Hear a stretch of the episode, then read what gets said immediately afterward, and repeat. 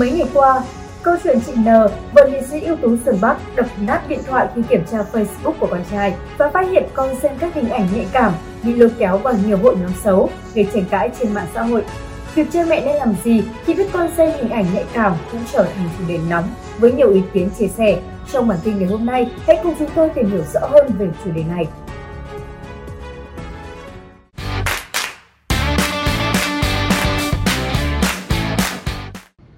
Ngày 13 tháng 3, vợ nghệ sĩ Xuân Bắc bất ngờ chia sẻ một bài đăng cảnh báo các vị phụ huynh không nên cho con em tự do sử dụng điện thoại. Ngay dưới phần bình luận, cô cũng công khai hình ảnh 18 cộng mà còn có thể đã xem. Cách ứng xử của chị N khi phát hiện sự việc gây ra nhiều tranh cãi trái chiều. Có người cho rằng khi phát hiện việc con xem ảnh nhạy cảm, hầu hết phụ huynh đều sốc, thậm chí là bàng hoàng, bối rối, không biết phải hành xử như thế nào. Việc chị N đã chia sẻ cho ao hết hai điện thoại cũng nát, cũng là cách phản ứng của không ít phụ huynh. Trong khi đó cũng có ý kiến góp ý cho chị N đang quá giận dữ, mất bình tĩnh, nhất là khi con trai và chị N đều vốn là người nổi tiếng. Việc chị N đưa sự vụ trở nên ồn ào trên mạng xã hội có thể ảnh hưởng đến tâm lý của trẻ. Vì bài đăng của chị N nên rất nhiều người, thậm chí là có cả một số người nổi tiếng, đã lên tiếng phản đối hoặc chỉ trích việc này. Bên cạnh đó, cũng không ít trang mạng xã hội đã lên tiếng kêu gọi giải cứu Bi Béo. Sau hai ngày tranh cãi, chị N đã chia sẻ quan điểm của mình. Chị cho rằng mọi người đang hiểu lầm khi cho rằng mình cổ vũ các vị phụ huynh khác xâm phạm quyền riêng tư của con em họ. Mặt khác, chị còn nêu ra quan điểm riêng rằng chị đang cảnh báo những người có ý định xấu khi tiếp cận con trai chị.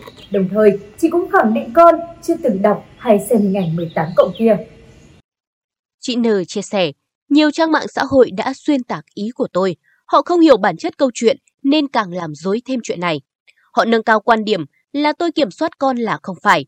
Nếu tôi không quản lý Facebook cùng con thì sao biết được việc này? Tôi biết, sau chia sẻ của tôi, nhiều bố mẹ sẽ giật mình kiểm tra xem con mình đang sử dụng mạng xã hội thế nào. Nhưng ai có con bằng tuổi tôi thì sẽ hiểu và đồng tình. Còn nếu không nằm trong tình huống ấy, họ có thể sẽ hiểu sai. Ở tuổi của con tôi, Tìm hiểu về giới tính là không sai, nhưng tìm hiểu như thế nào mới là quan trọng. Không ai thương con bằng mẹ, đừng có thương vay khóc mướn như thế.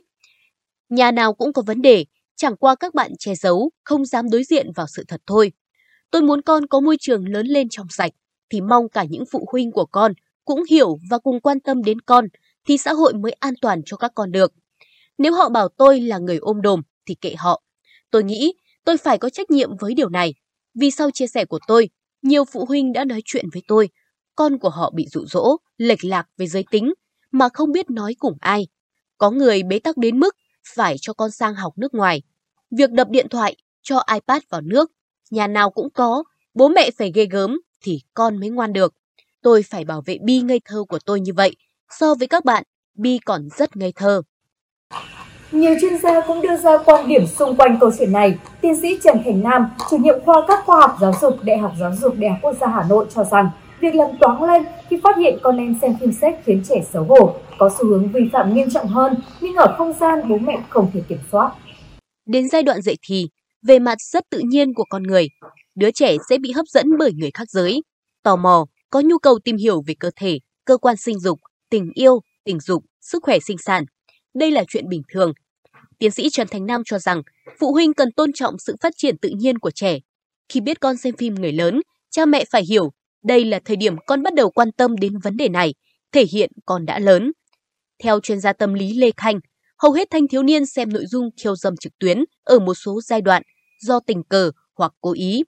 Trẻ mới lớn vốn dĩ rất tò mò về tình dục và các mối quan hệ.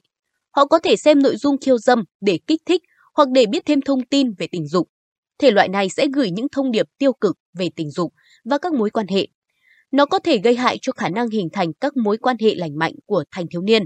Tuy nhiên, theo ông Khanh, việc chỉ đích danh con trên mạng xã hội không chỉ là hành vi vi phạm quyền trẻ em nghiêm trọng, mà còn có thể dẫn đến những hậu quả khó lường khác. Nhiều người lớn cho mình quyền kiểm soát triệt để cuộc sống và cảm xúc của con trẻ, coi thường quyền trẻ em. Trẻ cũng có lòng tự trọng của mình.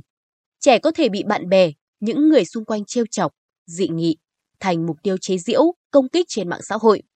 Trong khi bản thân lại không đủ kỹ năng, bản lĩnh lẫn kinh nghiệm sống để đối mặt, dẫn đến suy sụp lòng tự trọng và tổn thương tâm lý nếu không được can thiệp kịp thời. Có những tổn thương tâm lý của trẻ mà đến khi lớn, trẻ mới có thể thấy hậu quả rõ ràng. Và dĩ nhiên, rất khó để chữa lành.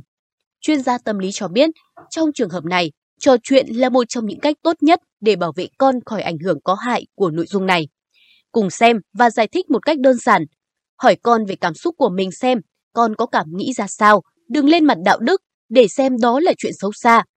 Khi Internet bùng nổ, TV ngập tràn những cảnh nóng, thì không dạy, trẻ cũng tự tìm hiểu. Nhưng trẻ tiếp cận được luồng thông tin chính thống, chuẩn chỉnh hay không thì rất hên xui. Chính phụ huynh phải vượt qua được mặc cảm. Sách là chuyện ghê tởm mới có thể giúp con được. Chính phụ huynh phải vượt qua được mặc cảm. Sách là chuyện ghê tởm mới có thể giúp con được. Nhưng sự thật là rất khó giúp cho nhiều bố mẹ nhận ra điều này vì thành kiến đã ăn sâu vào trong tư duy từ lâu.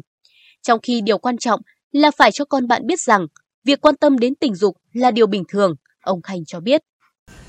Mới đây, trên trang cá nhân, Thủy Anh, vợ ca sĩ Đăng Khôi đã đăng tải bài viết nêu quan điểm về việc phụ huynh nên làm gì khi phát hiện con xem phim người lớn. Khi con xem phim người lớn, đó chỉ là dấu hiệu cho biết con đã tới giai đoạn tò mò về tính dục, tình dục, giới tính. Nhìn nó ở một khía cạnh tích cực, phụ huynh biết rằng đã tới lúc mình cần hành động, không phải cấm đoán mà là giáo dục. Mình đã bắt đầu dạy con về giới tính và cách bảo vệ bản thân mình từ khi con 4 tuổi. Đừng đổ lỗi cho con, cho Internet, cho xã hội, cho nhóm bạn xấu hay bất cứ ai chúng ta có thể đổ lỗi ngoài mình. Bố mẹ cũng phải thấy điều này là một phần trong cách giáo dục con cái của mình. Con trẻ có cảm xúc khi muốn làm bất cứ điều gì với con ở độ tuổi dậy thì, cấm đoán, trừng phạt, mắng mỏ, chỉ trích. Hãy nhớ rằng con có cảm xúc và thực tế rằng ở độ tuổi này, con chưa thể tiết chế cảm xúc của mình, dễ dẫn đến suy nghĩ tiêu cực, bà xã ca sĩ Đăng Khôi bày tỏ. Thực tế, chúng ta không thể kiểm soát con cái 24 trên 24 giờ, do đó, việc trang bị kiến thức giới tính cho trẻ là điều rất quan trọng.